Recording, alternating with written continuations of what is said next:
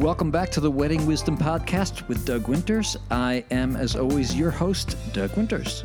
This is episode 45, and it's my conversation with Ali Barone. She's the owner and creative director of Ali Barone Events, which is a full service event planning company in the New York area. I have to start saying that because I'm starting to interview people in LA, Portland, someone in Phoenix. But today was truly a treat. I hadn't seen Ali in a very long time, and we just hit it off immediately from the minute I walked in the door. So rather than spend all this time with me, let's spend it together with Ali. Ali Barone. So we've known each other, sort of. Same friends, For same 20 mu- years. mutual acquaintances, colleagues. Exactly. I really got my start in production in television, and that was behind the scenes. All right, so, start from the beginning. Yeah. Did you go to college for this? Did you train for it? When I started going to college, I was going for uh, like going into the medical field. I was on that track, and I was miserable, and and I was struggling. You know, I was doing, I was getting you know straight A's in all my creative classes, and then getting like straight C's in all of my science prereqs. So anyway, um, The academic gods were trying to talk to you. yeah. So I said those, you know, dreaded words to my parents, and it was mom, dad, I want to be an art major. And they were like, what? I was the first girl in my family to go to university, to go to college. So that was a big deal for them. I come from a, a New York City hardworking family, and education was just something that they were really, really pushing for with my brother and I. And being a starving artist was just not an option. It- and my father was NYPD for 21 years before launching a, a very big career in high end security with Harry Winston Jewelers. And no starving artists are allowed. Bottom line. So my parents, they didn't squash the idea, but I thought actually they gave me some pretty great advice. And they said, well, if you want to be an art major, you need to start researching different ways that you can make a very good living as an artist. I can get a, a second degree in education, maybe uh-huh. be an art therapist. So I set out on researching. Now this is really this is before the internet. I mean, the internet was like brand new, right? I so know. right. So if, if you're talking to someone who's 25, they have no idea what we're Yeah. talking about. What do you mean you couldn't just Google it? right. You have to go to a library to and look things up. library. And you're asking about, you know, publications and periodicals and, and things, you know, Right. and I started to researching. actual librarians. Yeah. it's actually really crazy when I think about it. Anyway, I got led down the path of exploring being a scenic artist. And because I, at that time, there was still a very strong artist union. Scenic meaning for uh, Stage? theater, stage, Oh, okay. and Like television, creating the sets, Okay. designing the sets, decorating, styling, building that, all of that. And there was there was a very big business in New York metropolitan area. Sure, it's all in And New there York, still is, right? sure. So. I researched which school, and I thought, well, that sounds interesting. I like working with my hands. I like, you know, this sounds like sort of like I can then be that major. I can be a scenic design major and then decide really where it's I artistic, but you don't have to be starving Right. for 20 years Right. before you sell your first painting. Right. I could get in a union and have benefits. Yeah, and, you know, yeah, the whole yeah, yeah. like practical art. practical art. So, um, I think and we the, just invented a term. and the idea of television and film was very interesting to me. My my grandmother was actually um, part of a big traveling vaudevillian family, and they were very successful back in the day. They were one of the first people to have a car in their neighborhood. You're talking about the early 1900s, and Okay. because they used to like travel on the radio or on an actual vaudeville. they like, would go on the road and head up to the Borscht Belt and all up in here and, and have this whole performance. And and then my other grandparents from Italy, or great grandparents rather, sorry, were furriers and went into costume design as well and they designed gowns for Mae West and it was in my family but it was like buried you know and I was the one that kind of brought it back all were very successful in it so So then your parents are the more practical. Your father was a, a cop, Yes. and then he was security, and then he. he became executive of Harry Winston was and, and was his That's crazy. yeah. And for anybody who doesn't know, I guess everybody knows the name Harry Winston. If you watch the. Academy Awards, you know, like Yeah. they're the ones that rent out the 20, yeah, he- $20 and, million and he, dollar. and he used to, you know, I mean, for award season, I mean, he was out in LA for six to eight weeks every year working with all the stylists and on the red carpet. And what he would do is, first of all, nothing could be lent out without him giving the okay. And then he would assign a security detail to that person. That's what I meant. Okay, Yeah. so there was actually a, there is a security detail. Yeah. And they don't care about the person, they care about the jewelry. No, they do. They care No, no, about the no, person. they don't want but- the person to be jumped or whatever. You know, there's that. But then they're looking to make sure an earring doesn't fall. You know, I mean, but it's a bracelet can easily fall off and things like that. So yes, and of And course, And when do they give the stuff back? Like at the end, right? the uh, end of the literally as, night. as they're leaving It's like a Cinderella story. before the Vanity Fair party, they have to get hand it back, or after no, that? no, after, the that? Vanity Fair party. Oh, so Yeah. your father would be working like twenty four hour days. He well, he was at a lot of the parties, and it's really interesting. Even my father parlayed it into it, his career into something that was semi-creative and le- left of center in the Yeah. sense of he's been on so many film shoots and so many movie sets and and fashion shoots and things like that. So yeah, Wow, that's cool. and he was even featured in Italian Vogue because he's very handsome. really Yes. How cool is that? yes, yes. And then I freelanced and I started hustling and I, I basically uh, broke into television doing stuff for MTV and VH1. And I was a PA, just a general production assistant. Um, and a, a dear friend of mine, Nicole Sorrenti, who's an, an incredible producer and director, and she's a VP of development now. She's a very, very high level thinker. But back then, we were all like, she was a, Kids. we were kids. yeah. She was a year ahead of me. She also went to New Paltz, and she. I just heard that she was working at MTV, and I just like reached out to her. I mean, back then people didn't. I don't. We had cells. I mean, they were just starting. Um, beepers. beepers, and and, and uh, you know, no, there's no email address. You had to like go through like five friends that you might have in common Right. to get like a current number. Maybe try their parents' house. Like, Right, exactly. It was you know, Yeah. but we finally connected and she really helped me get all of my first gigs. So I was just general production assistant, whatever that meant. I'll never forget like Jon Stewart, I was like assigned to just be his assistant for the day. You know what I mean? And Whatever that meant. Whatever that meant. Get coffee, just basically be close by but not up in his face. And he was actually so awesome and so wonderful. At the time, what would have been your ultimate job? And my ultimate job would have been to be a stylist or a decorator, but I didn't have those connections yet. I was doing a lot of things like editing at Sony Studios. I was r- running uh, VHS tapes downtown to where like the editing studio was. A location scout. Sometimes my job was to just manage traffic on the street, foot traffic if it was an outdoor film. I mean, it was like every day was different. I never really knew until I landed a job with a, a producer who did a lot of stuff for VH1 and, and Comedy Central, RSC Productions. And uh, I was just, again, just a general office PA. Robert, who's was the owner of RSC, he had a, RSC? RSE RSE. Productions. He had an office right across from David Letterman.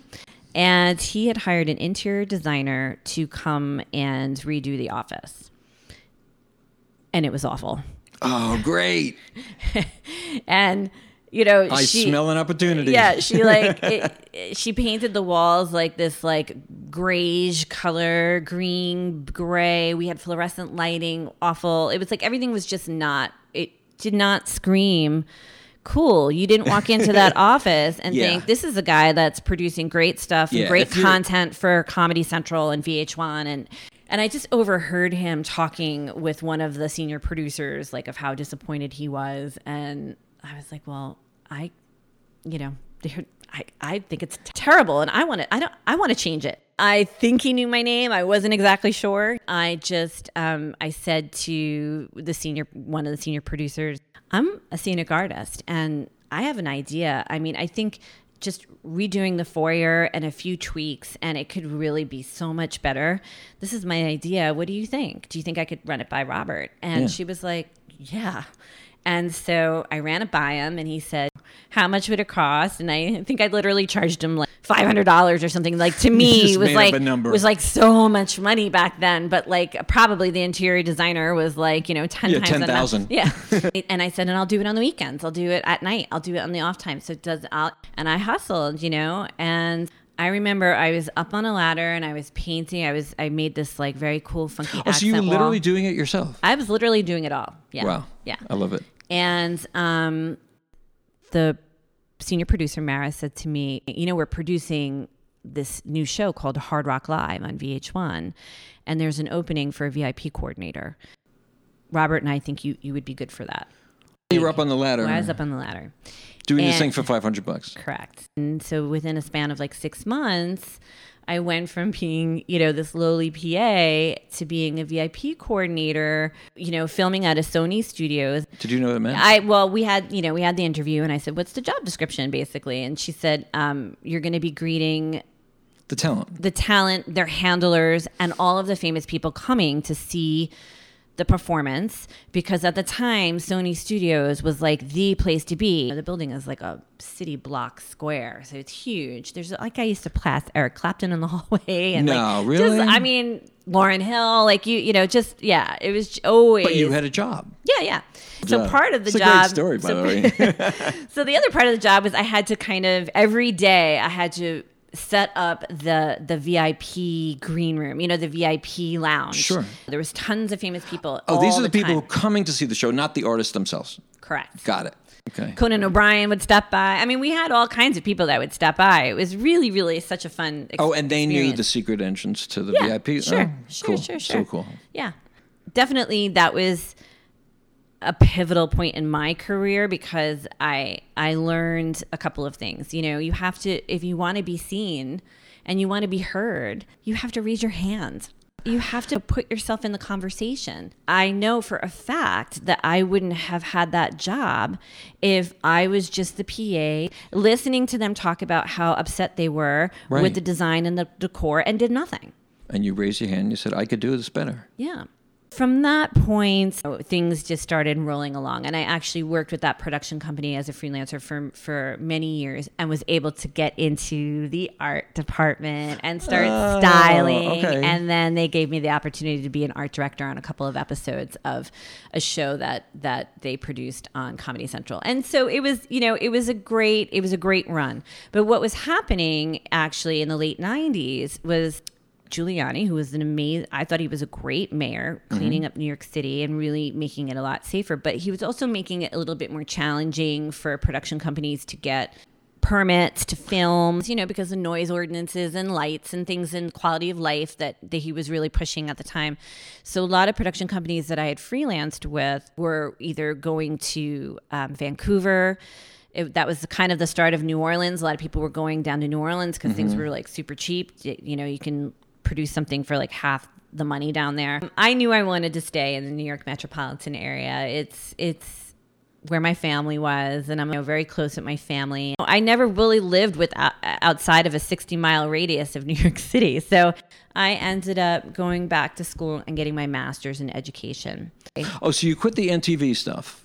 just for a year yeah so many of the companies that i was working with were Were doing leaving. work elsewhere and even mtv was changing you know the formats were changing everything Sure. was Yeah, yeah, shifting yeah, at that time so i just looked at it as a time like i've been in the industry a while i can always go back to it but let me just take a year out i did, Did you think you wanted to teach, or you you were going back to your parents' idea of practicality? I wasn't sure. I was kind of on the fence. And you know, I did freelance and jump on a couple of like 24 hour commercial shoots and things like that because the money was good. And I had, you know, if people called me, I would do it. But the one thing that I did always like, but then started to get a little tired of was the hustle. It's always staying connected. You got to always know who the people are that so they know how to reach you so they can call you. I know that's that's a that's a skill in itself. It's a skill in itself. So I ended up getting a job right away. Teaching and it was art in school. yeah.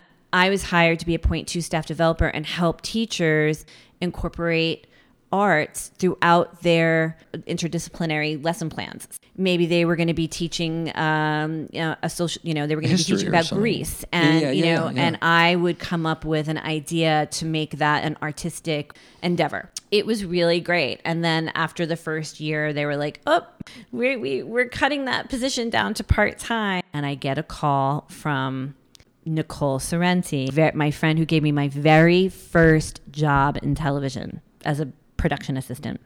And she says to me, So now you can't be more than 26, 23. I was 20, 27, 28. I was 29. okay. I worked in television for Oh, that's right, quite you a were a few couple of years. years. Yeah, yeah, okay. before I went back for my master's. So, um, she says to me, uh, Allie, have you heard of this show called Trading Spaces? And I said, Oh, I, I think there's a billboard for it on Queens Boulevard. I was like, I, I've seen it. I don't have cable. So she's like, You don't have cable TV? I'm like, No, I don't have time to watch TV. She's like, It's a hit show, Allie. It's a. I was like, Well, that's why there's a billboard for it on Queens Boulevard. Yeah, we were laughing. Exactly. And I think this is important. Like, this is, again, going back to the time where we had cell phones, but you if you switched your phone or your carrier, you couldn't keep your number, right? So she had to go through like she was like, I've been looking for you for like months. She was like reaching out to all kinds of people Oh, to get my Oh, and she didn't know you were teaching. she didn't know. She didn't know because she we had lost touch. Yeah. Okay. So she said, "Well, I'm I'm helping produce and direct a sister show to Trading Spaces, and it's called While You Were Out. And we just wrapped up our filming our first season. Uh, we're about to go into our second season. We're Emmy nominated, and we're adding to the cast. The producers are the BBC, and Wow. I think you know you would be a perfect person. They're looking for a female who can play the role of carpenter. That means that she can build and paint and sew and design and have a personality and, you know, and be a part of this ensemble creative cast On air. on air. Yeah. And are you interested? Really? You have to ask? I was like, this is so crazy to me. I was like, I'm sh- yeah, I'll explore it. Sure. Sure. And so I'll never forget. It was the last day of school, the day after the last day of school. So June 28th. And I think I had my first audition June 29th. And I had to make a bird feeder for them on camera. And now, were you good with your hands in general? yeah. Okay. So, uh, I mean, to be a set designer, you have Oh, to right. you have to take a couple of of semesters of actual set building so that you know you're designing appropriate load bearing and weight, you know.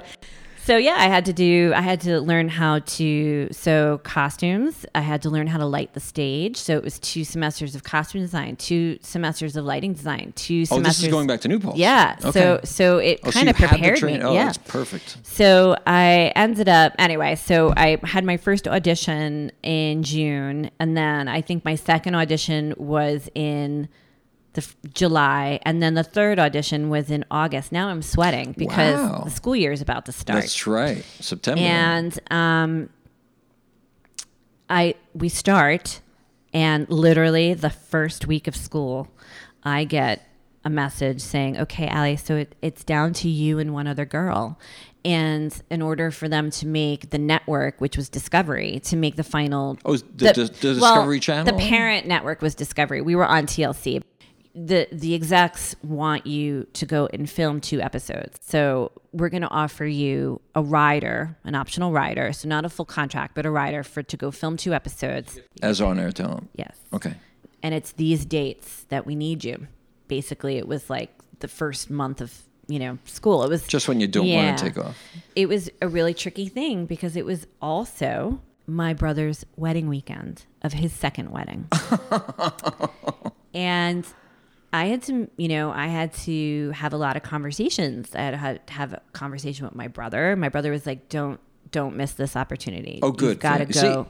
yeah. He's definitely Grandma Rose's grandchild. he was like, "You got to go." I love this. this. I love this whole family thing. And I went to my principal because I didn't want to lie and say I was sick or this or that or you know I'm just not a good liar. Well, you're like perfect. I'm not a good liar. Oh, that's not that I'm perfect. I'm just not a good liar. No, you do the right things. So, so I, I said to her, her name was Mrs. Dellis. I said, Mrs. Mrs. Terry Dellis. She was very great. I said, I've been offered Not this even op- Terry. You just Mrs. Dallas. I, I would call her Terry, I think, Okay. and Mrs. Dellis. But um, so I said, you know, I was offered this opportunity. I've actually auditioned all summer. This is what they said. And she said to me, I would never want to be the person that held you back from this opportunity. Wow. So she was like, you know, you'll use your personal days and you'll go, you know, if you Yeah. can try to be gone, only use two and, you know, and whatever. And so it worked out. And I Because was went, filming in New York, so you didn't have to fly I had to fly. I had to fly. One was, was up in, in Buffalo and the other episode was in. no, but they weren't in L.A. or No, like the other said, one was was owned by the BBC originally. So it No. was, uh, you know, we were okay. we were cl- fairly close. The short plane ride. Yeah. So in like a small private plane. You know what I mean? We just kind of went and we did it. So about three weeks later, they offered me the contract for the show, and I and I left mid year, which is such a no no as a teacher, and it was really heartbreaking. But I had everybody's support, and it so that was good for me. You know, Because you were open and you were honest about it from the beginning. You didn't you weren't sneaking around. Yeah, you know, they offered me the contract in November, and I think I started filming in December. And I I was on the show for two seasons, so so season two and season three, and I That always confuses me. Season is not a year. It's like the fall season or the spring season. It's like Well, 23 shows. it, and it's all different it for work? different you know for different networks and different production companies. A season is not a year. No, Okay. no, Like, there are two seasons and a in each season year, could be a season. like in the fashion A season could be twelve episodes. A season, sometimes a preliminary pilot season is only eight episodes. So we filmed like it was like thirty episodes a year. It was crazy. It was a lot. Um, or, Per- or a season per, Per season. season. Oh wow. which is why they needed to add to the cast because we filmed all across the country. And so you can imagine it was very taxing on the on the original cast to be away from home for so long. Yeah. so um But they at least paying you well, so that? Yeah i mean they cable's not is not network Right, but it but it you know there's other opportunities that come with it. And so it, it, it ended up being a very good experience for me. But we filmed two weeks out of the month so we would alternate so there was like cast a and cast b so that we would all be able to be home a couple weeks out of the month so we that's never smart rather Yeah. you. you know.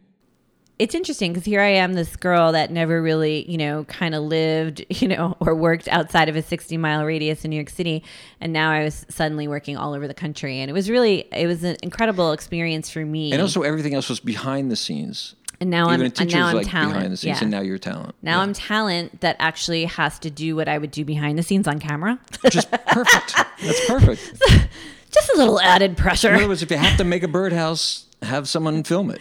with hair and makeup. I mean, you know. exactly. so so it was it was just a really interesting experience you know i traveled across the country i got to go to a lot of different states and communities and areas that aren't necessarily tourist destinations you know i don't think i would have ever have gone to in my life and meet some really incredible people and see how beautiful this country is i mean For we- example, uh for example like tulsa oklahoma or Oh, okay. you know like Yeah, just, yeah, just yeah. you know uh, i mean that no one would think of as a destination yeah, spot. Right. I mean, the nicest people in the world. Yeah. What we would do is we would fly into a major city. We would film two to three episodes, all back to back, within an hour radius of that airport. So, you know, they could maximize all the Yeah, travel fees sure. of such a big. I mean, it was a lot of people. You Big know, it wasn't production. just the cast; it was all the crew, and you know, and then Sure. everything has to be moved. We might fly into Atlanta, but we're we're filming an hour, an hour and a half away, where nobody would necessarily go. But it's a beautiful, you know, it's a beautiful community.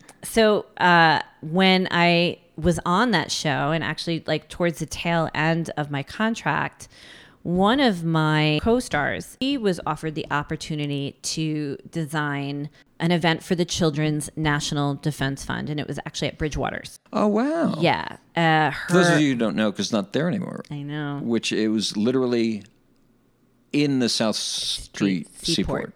Like you would smell Right. fish. Yeah. Literally, like fresh fish. Yeah. Like it was it was amazing actually. Yeah. Okay. So uh, her her husband was uh, part of a production company that was working on it. So anyway, she would she wanted to do it, but she realized with the production schedule with us, you know, being gone two weeks out of the month, it would be hard to do solo. So she asked me if I wanted to partner with her on it, and then we asked our producers for opposite filming schedules. And Oh, but again, you were open about just yeah Yeah. i had no experience in in designing and producing uh, events, events. Yeah. so uh I, but i just i was presented with the opportunity and i said yes. So uh so i jumped on board with her and then we would if she was off filming i would be in the soho office working on whatever we needed to do and then vi- vice versa. It, it was a great gig. It was it was beautiful and she she really designed everything. I was just helping. I was like the the assistant. Right. We co-designed because there was it was interesting because it was for the Children's National Defense Fund and I had just finished teaching. Oh, I nice you know. I I had some ideas for like a self-portrait wall and and Actually, I reached out to a bunch of different schools and we got kids to make self portraits and then we framed them. And, you know, there oh, was. Oh, so you use the connect so in every single thing you do. Yeah. You use the connections that you had made Sure. before. I don't know, a few months later, I had found out that the design and the event that we created won a Biz Bash award, which I didn't even know what a Biz Bash was. I was like, I know it's a big deal. yeah. So I was like, that's awesome. That's great. And they're like, no, no, it's a really big deal. And I was like, oh, cool. That's great. The one piece of advice my father really gave me that was great was if you get an opportunity and you feel like you want to do something, say yes. Say yes. And then learn how to do it. then learn how to do it. Just be be honest that you need to learn. That's my thing because if Mm-hmm. You if you're not honest about it, then nobody's going to teach you. But if you're if you say I'm I'm interested, Yeah. I think I have this this and this to offer, but I'm not strong in this and this. Could you would you have some time to show me? I'm a fast learner. Then you can seize the day. so my when I stopped filming while you're out, my publicist actually I had bought this lake Oh, so now you had your own publicist. I had a publicist because I was getting booked at different home shows across the country to be like a guest speaker, and so so don't forget we were like Yeah, the so, I home mean, improvement. this we were the I mean- home improvement OGs. Like I don't even know if there was a HGTV network or they may have just launched it. We were on TLC, and I think Trading Spaces was on HGTV. I don't know. I get confused yeah, because yeah. because since then all the all the players have jumped, you know, cross network. So my the home improvement OGs. yeah, we were. Uh, so myself, my co-star Leslie Segrete, and and Amy Wynn Pastor from Trading Spaces, we were the first on-air female carpenters. Oh, wow. You know, now a lot of the shows feature really great female teams and mother-daughter teams, and they have female uh, carpenters and contractors that are doing all the work Sure. themselves. But we were the first. All right. So when I stopped filming, my my contract was pretty was pretty tight. Like I couldn't work for another network for I think it was like 6 months of the airing of my last episode or you know like Oh, one of those. non-compete kind of yeah. And I had just bought this lake house at the time. So This uh, house? Yeah, but it was a smaller house. We're in a spectacular house with incredible view of the lake. What lake is that? this is? Greenwood Lake. When I bought it, it was a 940 square foot little bungalow. No. And then, you know, I put my home improvement skills to use for myself for Wow, once. my and then we added you are a 2,500. handy friend to have. I mean, right now we're in this really incredible era of like business to business networking where we're really all getting a chance to see each other shine and meet each other face to face and yeah, yeah. you know stalk each other on Instagram and then be like, "Oh my god, I just saw that you did this." But back then there really wasn't any of that, right? So your only impression was the impression that you left on a job. And um, and I was always super friendly, and I always loved meeting everybody and talking with everybody. So when um, I decided, you know, I actually had started a blog back when like that was a super super early thing to do. Oh, yeah. And my brain just automatically works like a producer in a sense of like that timeline and what's happening first, second, third, and Mm-hmm. um, because that's really where my beginnings were. Yeah. So No, it all makes sense from this from this whole story. This, yeah. yeah, I was literally just getting my feet wet. So I did a couple of day of like bar and bat mitzvah jobs.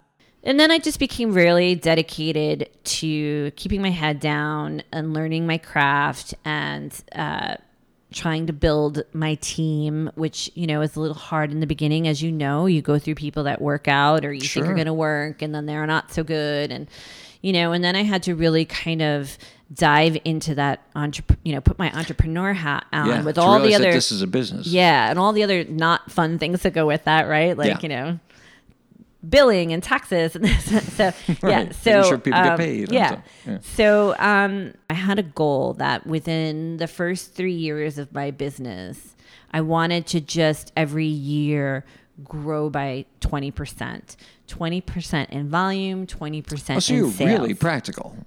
I'm a practical person. I love it. Yeah.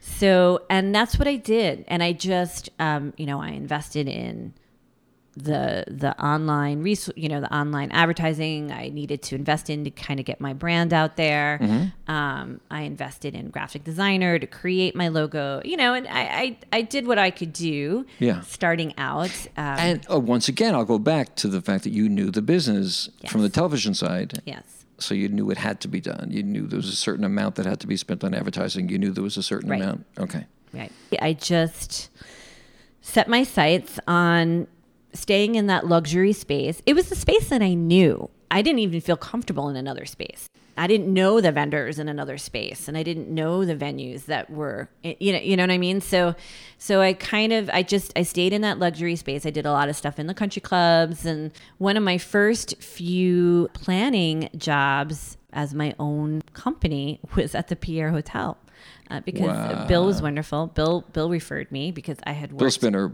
one of our, one of everybody's talk about someone that everybody loves. Yes. Oh, he's amazing. He's amazing, He's a, he, his podcast is one of my favorites. and he's very rooted in hospitality. know, You have to listen to his podcast. He talks about that. He talks about literally growing up in his parents had a an inn and a Yeah, restaurant yeah. in, in like Hershey, Pennsylvania, yeah, kind of thing. and he was like a steward. Or and he applied to the Pierre Hotel Mm-hmm. blind.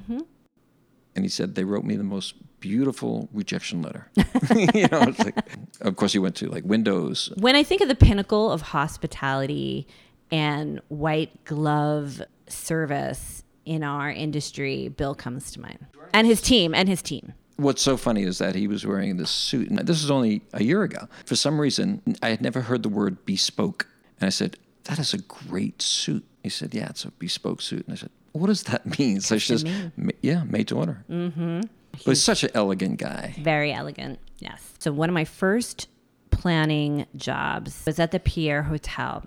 And they hired me for like the final stages. And we went in, we did a great job. And it was my first time as Ali Brown Events at the Pierre. And they were watching us like a hawk. And Really? yes, as they should, right? So Sure. and I just remember there was, you know, they they pulled me into a back room to have like a little chat. We were eating, they were eating, and Okay. so how do you think it's going? And I'll never forget this. They they gave some feedback, and and it was right then and there. And I really loved that it was right then and there. It wasn't like a day later, Yeah, two days yeah, later, yeah. because Where I fresh. can't always remember every, you know, of like yeah. Oh, of course. So, um, and one of you know one of the things that they said was uh, just always remember that you're a repre- you and your team are a representative of the hotel. And I said, "Oh, absolutely." And he said, "Well, so for example, if someone were to ask one of your staff members where the bathroom is, it wouldn't. The best thing wouldn't be for them to say." I don't know. I don't work here. Go ask somebody over there. The best thing would be Oh. to say would be to know where the bathrooms are, or to say, "Let me bring you over to somebody who can help you." And So you be so all your your entire staff becomes representative right, of the house that you're in. It just Right. happens to be at the Pierre. right, and and That's and great feedback. So that was great feedback, and uh, it was so obviously one of my staffers said, "I don't know where it is. Go ask that person." You know, and and uh, I'm sure they weren't totally rude, but they weren't polished and professional Yeah, enough, right? yeah. I'm busy. so- right, I'm busy. They were. I think they were. They were setting out place cards actually. So, or escort cards. So so. But that being said, you know, it was like just I so appreciated that moment, and I sh- and it never left. That's the thing My that I was going to say that, that you were open to it. Oh yeah, yeah, absolutely. And um and so it it started me for the first few years always having a um, like a meeting, a phone conference, follow-up meeting with my team right after an event and discussing all the things that I thought went well, things that I thought could have been improved on and then asking them what they thought was Right. Great, what they weren't expecting, you know, because every party is different and every party has challenges and every party has amazing moments and you know it's and and these like it, it- there's there's just no two parties are ever alike Right. and you could work even if you go into the same venue 20 times It's different it's, each it's time. different each time managing expectations and dealing with various personalities and family dynamics and issues. And I just try to coach everybody through the planning process because for me, it's just about getting to that end end result that my bride and groom ultimately wants Mm-hmm. and having everybody be as joyous as possible Yeah. for them. And the Because- bride and groom don't have to see how the sausage gets made. Right. We toss around the, the term bridezilla and groomzilla and stuff. The majority of the know. time, my brides and grooms are amazing. Yeah. It's everybody I- I'm else. so glad that you say that. it's everybody else and all of the issues that they bring to the table. Because here's the thing everybody makes everything about themselves, right? So when you get this great bride and groom that just have a vision of what they want for them, but they're super excited to be like sharing it with their loved ones and they they get the big picture it usually is the other players the parents or the other you know the other people that are kind of like you know they're bringing all their issues to the table and kind of mucking it up you know and that is so interesting. yeah um, and we listen we live in a we live in an era where there's a lot of divorced parents. So there so there's Oh yeah. you know that there's issues there. Sometimes things are not quite so smoothed over yet. I have a lot of conversations like that that are about what ultimately the clients love and are in their everyday life but how that translates to a room full of people that are of various generations mm-hmm. there for a specific reason. If I have a client that like loves the Grateful Dead, you know, my suggestion is then usually, well, maybe we can have the, during cocktail hour, we can have like a not quite a super long jam, but like you know, Yeah. a, a, a you know a shortened version. Or maybe at the after party, we can make sure that the after party playlist Good is thing. going to be Yeah, like just your you know your favorites because i always try to remind people especially with a wedding is you're going to have people that are there that are 80 It's not just you. yeah it's not just you and I, for me at my parties i like people dancing relatively soon Yeah. i think it's a Oh, good. snore I feel the same. Uh, when it's just uh, you know Yeah, you know, you know a word I use for all my clients. I say inertia is the death of a party. Yes. I like to get people dancing before you're introduced into the room i love that too because they've been sitting for the ceremony. If it's in a church, it could be it's three I, hours I was going to say if it's a church the day is already on hour five or yeah, six before the cocktail hour, Right. And then you're in the cocktail hour and you're still standing. And let's get this thing rocking. Yes, yes. I, I love to, whenever possible, have, um, you know, introduce my brides and grooms into A something room that's, that's already packed. yeah, that's high energy. Thank you. Oh, you say we should work together all the time. because you know we know that they're going to be in a few few short minutes they're going to be sitting down and they're going to have their first course and then the speeches are going to start right? So we want why not have 15 minutes of like dance 15 20 minutes of just getting them up there? But well, you we can't always do that with the food service so it all depends. Yeah, that's true. it all depends.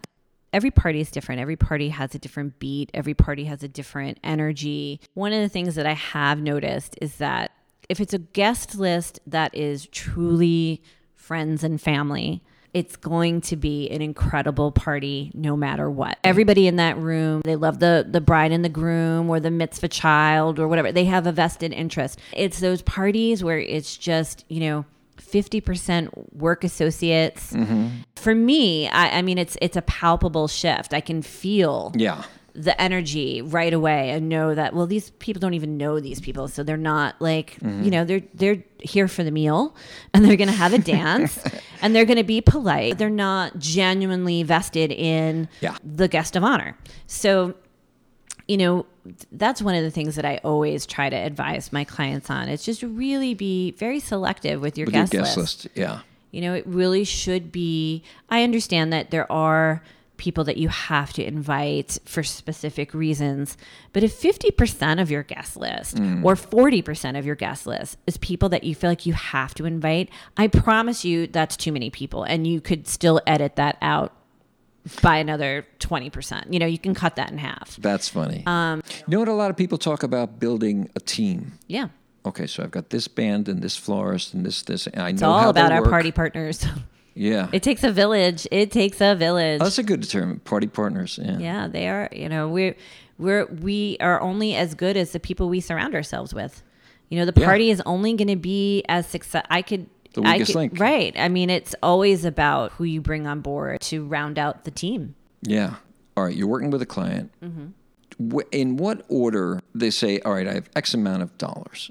You want to make up a number? 100,000? Mm-hmm. Okay. How much should be it should be music, how much should be flowers, how much should be design, how much should be food? Mm-hmm. I think I remember talking to someone early on. I do remember and she said that 50% of your budget is food and then the rest is everything else. So it depends. If it if you're building out an estate wedding to say it's, you know, 100 people, you know, I already know that the rentals alone, just the rentals are going to be between 40 and 50,000 before we even get into food or anything oh, else. really? Yeah. Okay. So, because you have to think of everything. And you have these conversations openly with the client. Mm-hmm.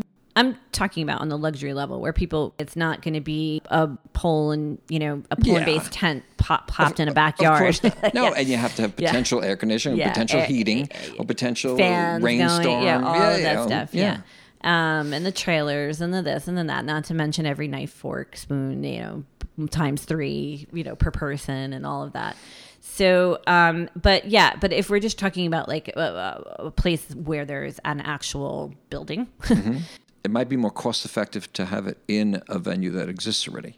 it is more more cost effective. Okay. Almost nine times out of ten, it's more Okay. cost effective because you think about it. I mean, they they have the infrastructure. They have an electrical grid. Like you don't have to uh, bring in a generator, and you know they have bathrooms. You don't have to bring it. You know, like yeah, just just if you think of the most basic amenities, they Yeah. have them in house, right? So Right. It's going to be less expensive. So I always say about 40 to 45% is food and beverage. That's the that's the what I usually quote. It can go up to 50 depending on what you choose. Everything else is is really between 10 and 15% to 10 and 20% of your budget. Different things are more important to people. So somebody might be all about flowers and decor and not really, you know, not really put a lot of emphasis on food. So they're okay with the most basic menu that's proposed to them and they're not going to add on any stations and they're not going to add on any, you know, upgrades food and beverage wise. That's really where the money comes in. Where someone says, "Well, I want this wine. I want the this plus, plus, champagne. plus, plus, plus. I want the champagne. I want the thing." Is it taxes? Is it is it gratuities? What is it? So you you also have admin fees, and that's usually a, like two to three percent. All right, so I know. Take it. Take. I take it back. I know nothing. I just know what my band charges, and I know. Yeah. Okay. So, there's admin fees. There's what's an admin fee? So it's not a gratuity. It's just a charge that they charge for facilitating all the back and forth. Who's they? The house or you? The house. It's, Okay. It's the it's their office. Okay. So it's the sales and catering office. And an admin fee is usually two to three percent. Then there's the taxes. Then there's the gratuity. Now the taxes. Is it state tax? Is it federal tax? Is it? Um, it's Not to be- city. It's city tax. But we might as well get Well, into the nitty gritty just for the heck of it. so here's here's the bottom line. Okay. So so you you it's interesting when I'm working with a client. A lot of times they'll come to me and they already have a venue, and then I we I get into the topic of their budget and what their overall budget is. So many times they're kind of I don't really know. It's maybe around a hundred. Maybe it's you tell me. You know, they usually want me to tell them. And when they have the initial proposal from their sales and catering venue, They have a starting point. yeah, they have a starting point and I have a starting point. And then I always tell them, and you need to add 30% to that. And they're like, wait, what? And I'm like, that's your plus, plus, plus. And you don't get that until the end. That's your admin fee, your taxes, your gratuity. Sometimes it's a coat check fee, or it's this, or it's that, or it's a valet fee. Or, So you it know, really is that much. it can be more. Yeah, Wow. it can be more than 30%. So, Wow. but, um, and I'm not talking about menu upgrades. I'm talking about that's just kind of the, the things that get added at the end. and that's before you wear the band and the flowers and the florist and the photographer and the. And regarding plus pluses with, with, those with those vendors, I let my clients know. Well, sometimes there's travel fees. Sometimes Oh, sure. there's Yeah. they request a meal. You, you'd be surprised how people don't think about that and how they don't think that if they have a band, then they have all these other vendors. Suddenly they they have a total of maybe 20 people on site that they've got to feed, and they're like, oh my gosh, well, but the vendor meals are 150 dollars a person, Right. You know, Do you know that I say this to clients every single time I talk to them? I know I'm the only band leader who says this, but I don't like when my band gets fed. I'm paying them incredible amounts of money. Right. They're working a four hour job. I'm I so glad want- you're saying this. And I want them available when I want them. Right. And I want them when the client needs them. So, in other words, if we're doing this party and you say, Oh, I've arranged for everybody to have Right. dinners, and let's say we have a 12 piece band, the clients have just spent $1,500 on feeding the band. Right. And the place decides to serve the band after they've served all the guests. And they set down a hot meal, and I say, Hey, guys, parent dances are starting in Right. three minutes. Right. Eat as much as you can quickly and be on the stage in two minutes. yes. I don't care whether they're hungry. Right. And they're not hungry. And I say to clients all the time, I said, when was the last time? I said, when was the last time you worked a, a four hour day? and then in within that four hour day, Got a hot meal. Someone, you got a, someone bought you lunch for like a hundred to $150. Well, I'm really glad that you're the one bringing this up and that Yeah. you're the one. I know, and I'm the band leader, and, and lot- I had to. I believe me, I had to rationalize this to my musicians. I will tell you that, and my, I think my team, and probably a lot of other people in our industry who are listening and and in my position, will tell you that in my experience, some of the biggest divas I've ever had to deal with were the band members mm-hmm. demanding a meal when we're like on our like nine starving ready to eat our left arm and also waiting waiting to to eat you know and we see these like you know beautiful and handsome fresh faced people that have only been there an hour you know and i tell them well you know all of our vendors you know we're, we're fed a- after the room is fed. And they look at me and there's been times where i've had some serious pushback. There's had been times where i've had to remind people of their arrival time. I've had to say like hey listen you see that guy over there that photographer? You know he's been on the job since 10 my point is is that listen i think we're working right? We're, Yeah. we're hired to it's great if we get fed. I think we all should get some sort of food you know i don't think that I, I you know i think everybody should have beverages and something to mm. eat and all of that. I just don't think that the last people to arrive should be the first people to ask where the food is. It was very early in my career. I'm not going to say who or what or where but part of what an event planner does and a lot maybe some of your listeners won't know this is we do a lot of work on contracts. We're constantly reviewing contracts tweaking them. If we are hired for full service planning a lot of times we're negotiating those contracts in the beginning sometimes our clients already have certain people booked and we're just reviewing them to make sure it's the number of hours are correct start times the finish times all of that and what all the stipulations and terms are and you know, early on in my career, we we I did this beautiful wedding in a lovely, iconic New York City location with a fabulous band, and their contract was uh, the dinner was optional. And my client shared your sentiments, like exactly. She said, like, well, what time would they be arriving? The vendor meal at that time was like 150. So she opted to not do the meal for them. And I said, Well, I do think that we should have something for them. She was like, Well, maybe you could find out who they use for little luncheon catering, like for their office, and maybe like a deli can like deliver some tra- Oh, oh, wraps and, Yeah, yeah. and salads and stuff. So They can quickly eat. yeah, so like they did they didn't go cheap. I mean, they spent like a hundred dollars and got a whole bunch of just wraps and you know even more. I think a couple of salads, whatever. But it was a big difference between that and a thousand dollars, right, or more. I think it would have been like eighteen hundred dollars or something like that to feed the band. So I had that all spread out for them, and they could graze on that at any time too. So it was all ready. Then our hot meals came, and me and my team and the photographer and the videographer were just shoveling them down our. feet. You know, we've got our twenty minutes to eat them, mm-hmm. and and one of the guys in the band said, "Who's in charge here?" And I said, "I am." And he goes, "Where's our meal?" And I said, "That's that's your meal." And I actually let everybody know. I'm sorry if you didn't, you know, you didn't hear, but that that whole spread is for you. And he goes, "So let me let me make sure I understand this correctly. You get a hot meal, and I don't." And I just said, "Let me make sure you understand something correctly. Your contract was meal optional.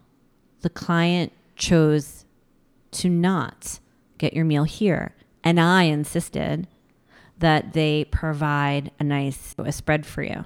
So you can thank me for that. and he just looked at me with a little like shock.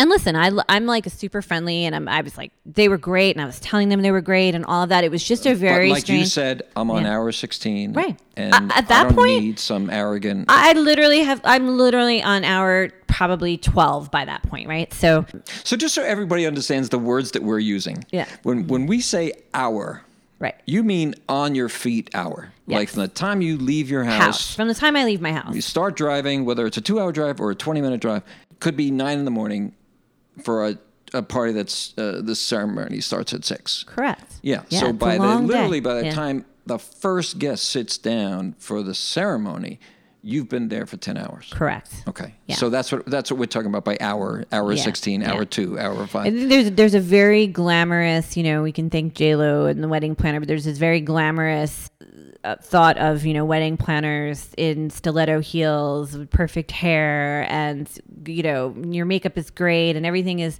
and we might look like that for about an hour or two.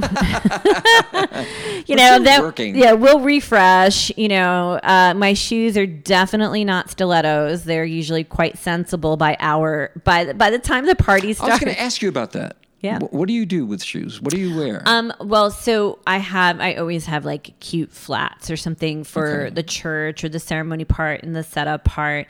If it's early before anybody, sometimes I'm just wearing sneakers because with arch support, literally, like with Yeah, like yeah, yeah. insoles.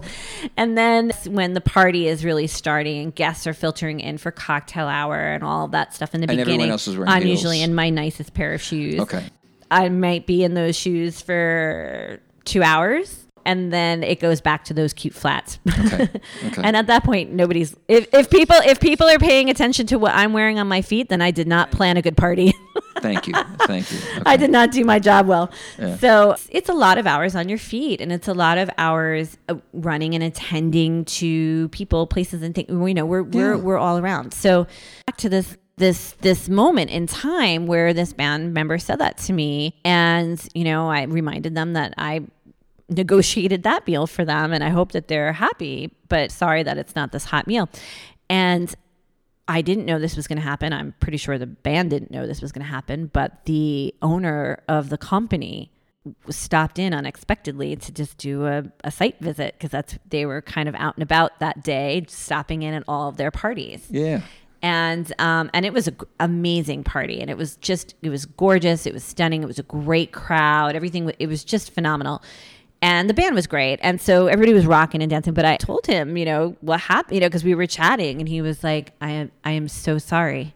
I cannot believe that they said that to you. And i Oh, i is the owner. yeah, I mean, I'm sure that band member didn't expect the owner to be stopping by and and doing a little check, but you know, I said, I just want you to know, I I'm, I feel bad that I arranged for this for them, mm-hmm. and he was like, you didn't even have to do that. Thank you so much, and he was so gracious, and I I think that also just as business owners, we always have to remind the people that we bring on board to parties.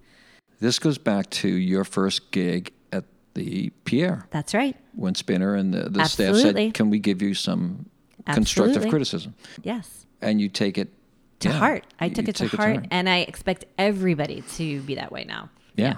To me, the, the party's already happened once it starts. Right. Because I know what tunes to call. I know what I, I you, You can know. read the crowd, you Yeah, know, right. Mm-hmm. I know within the first five minutes that it's going to be a great party. All right, so I will find the maitre d and I'll say, "I'm a I'm a guest in your house." Mm-hmm.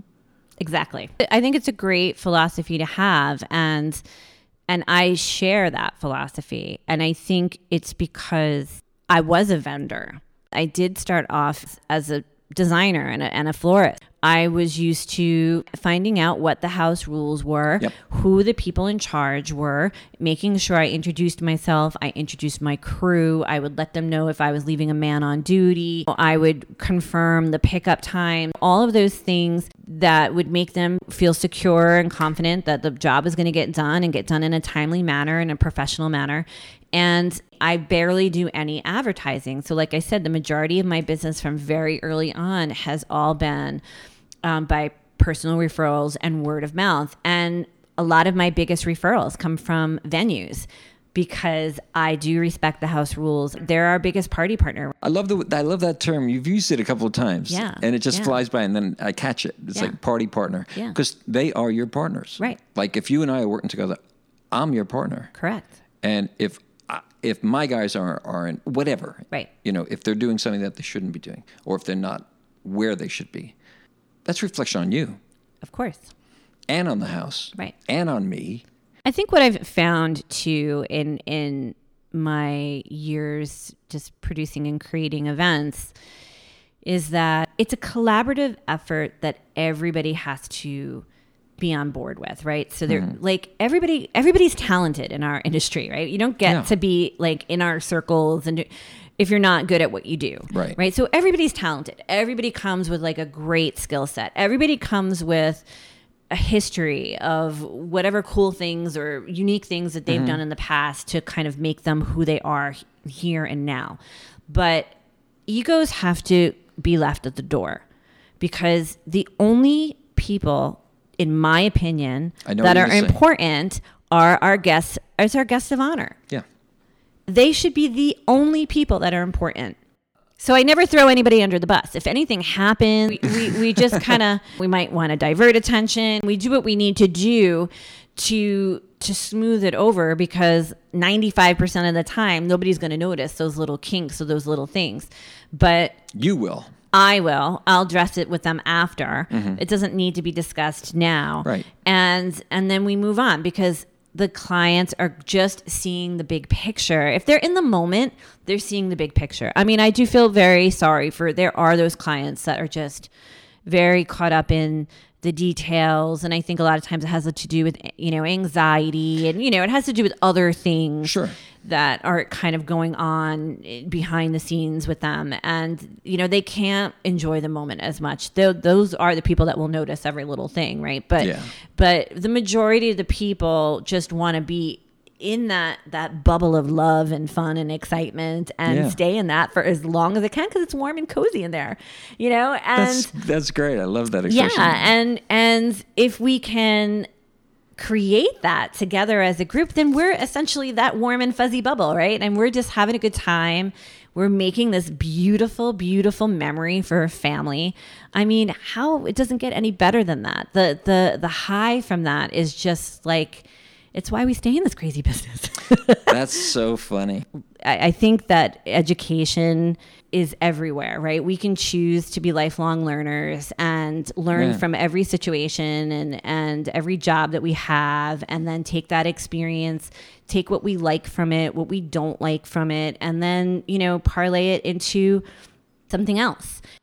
Even now, I've planned, produced, and or designed like over 450 events. It's been a lot and none are, are the same. I learn from all of them. I try to I'm probably my own worst critic. I'm probably harder on myself. I'll sit sit back and think how could I have improved upon that or that was amazing. Like I'm so glad that I had the courage to bring that thought up and just run it by them. Oh, nice. Or Yeah. you know, like I really will say, mm, I don't. That didn't work as well as I thought it would, or it didn't go over as great. I mean, everybody seemed to be having a great time, but I expected a different reaction. You know, I try to be really honest so that every party can be a little better. And and listen, we have all different types of clients. Some we're gonna click with Yeah, and gel with right away. And I, I'm at a point in my career, luckily, knock on wood, that I really only like to take th- those clients. If I do eight to 10 parties a year, that's like as much as I really want to do because I want to have time to do other things in my life and I have other, other interests. But I also just want to be able to have the time to kind of connect with them and have lunch and, you know, and chat and not always feel like it's because this just happened because I had a very nervous bride and she was just so adorable though, Yeah. but she was so nervous about it. And I I must have spent 40 hours on the phone with her, just chatting with her, not because I felt sorry for her. She was a doll. She was just she was just nervous about certain things and we would talk about everything. And when it was over, I, I it's funny. I said to her the day before because we, we were speaking. I said, "All right, I'm not going to call you tomorrow. You know, worry about your wedding." I said, "But you realize when I kiss you goodbye at the end of this party, there's a very good chance we'll never see each other. We might never Right. talk to each other. So she says, she says, I never thought about it that way. She says, I feel like I made a friend for life, but What's really interesting in what you're saying, and, and maybe it's a little different, I'm like the trusted family advisor who's been with the family a long time. And I'm going to be honest.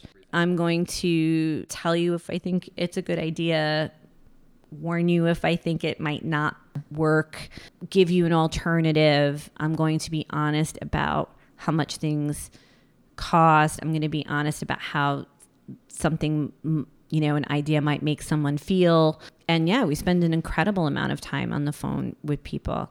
And, you know, I just got a call. It's so funny is that you say that, but like I just got a call from one of my bride's moms from like years ago, years ago, because she's on my social media and she was like, Oh my God, Allie, how are you? You're doing so good, blah, blah, blah. And I wanted to ask you about Greenwood Lake. And, you know, it was just like, you know, it was such a great, it was so great to hear her voice. So I have a lot of like relationships like that where I've done all the kids bar, bar bat mitzvahs in a family. So I know that family well.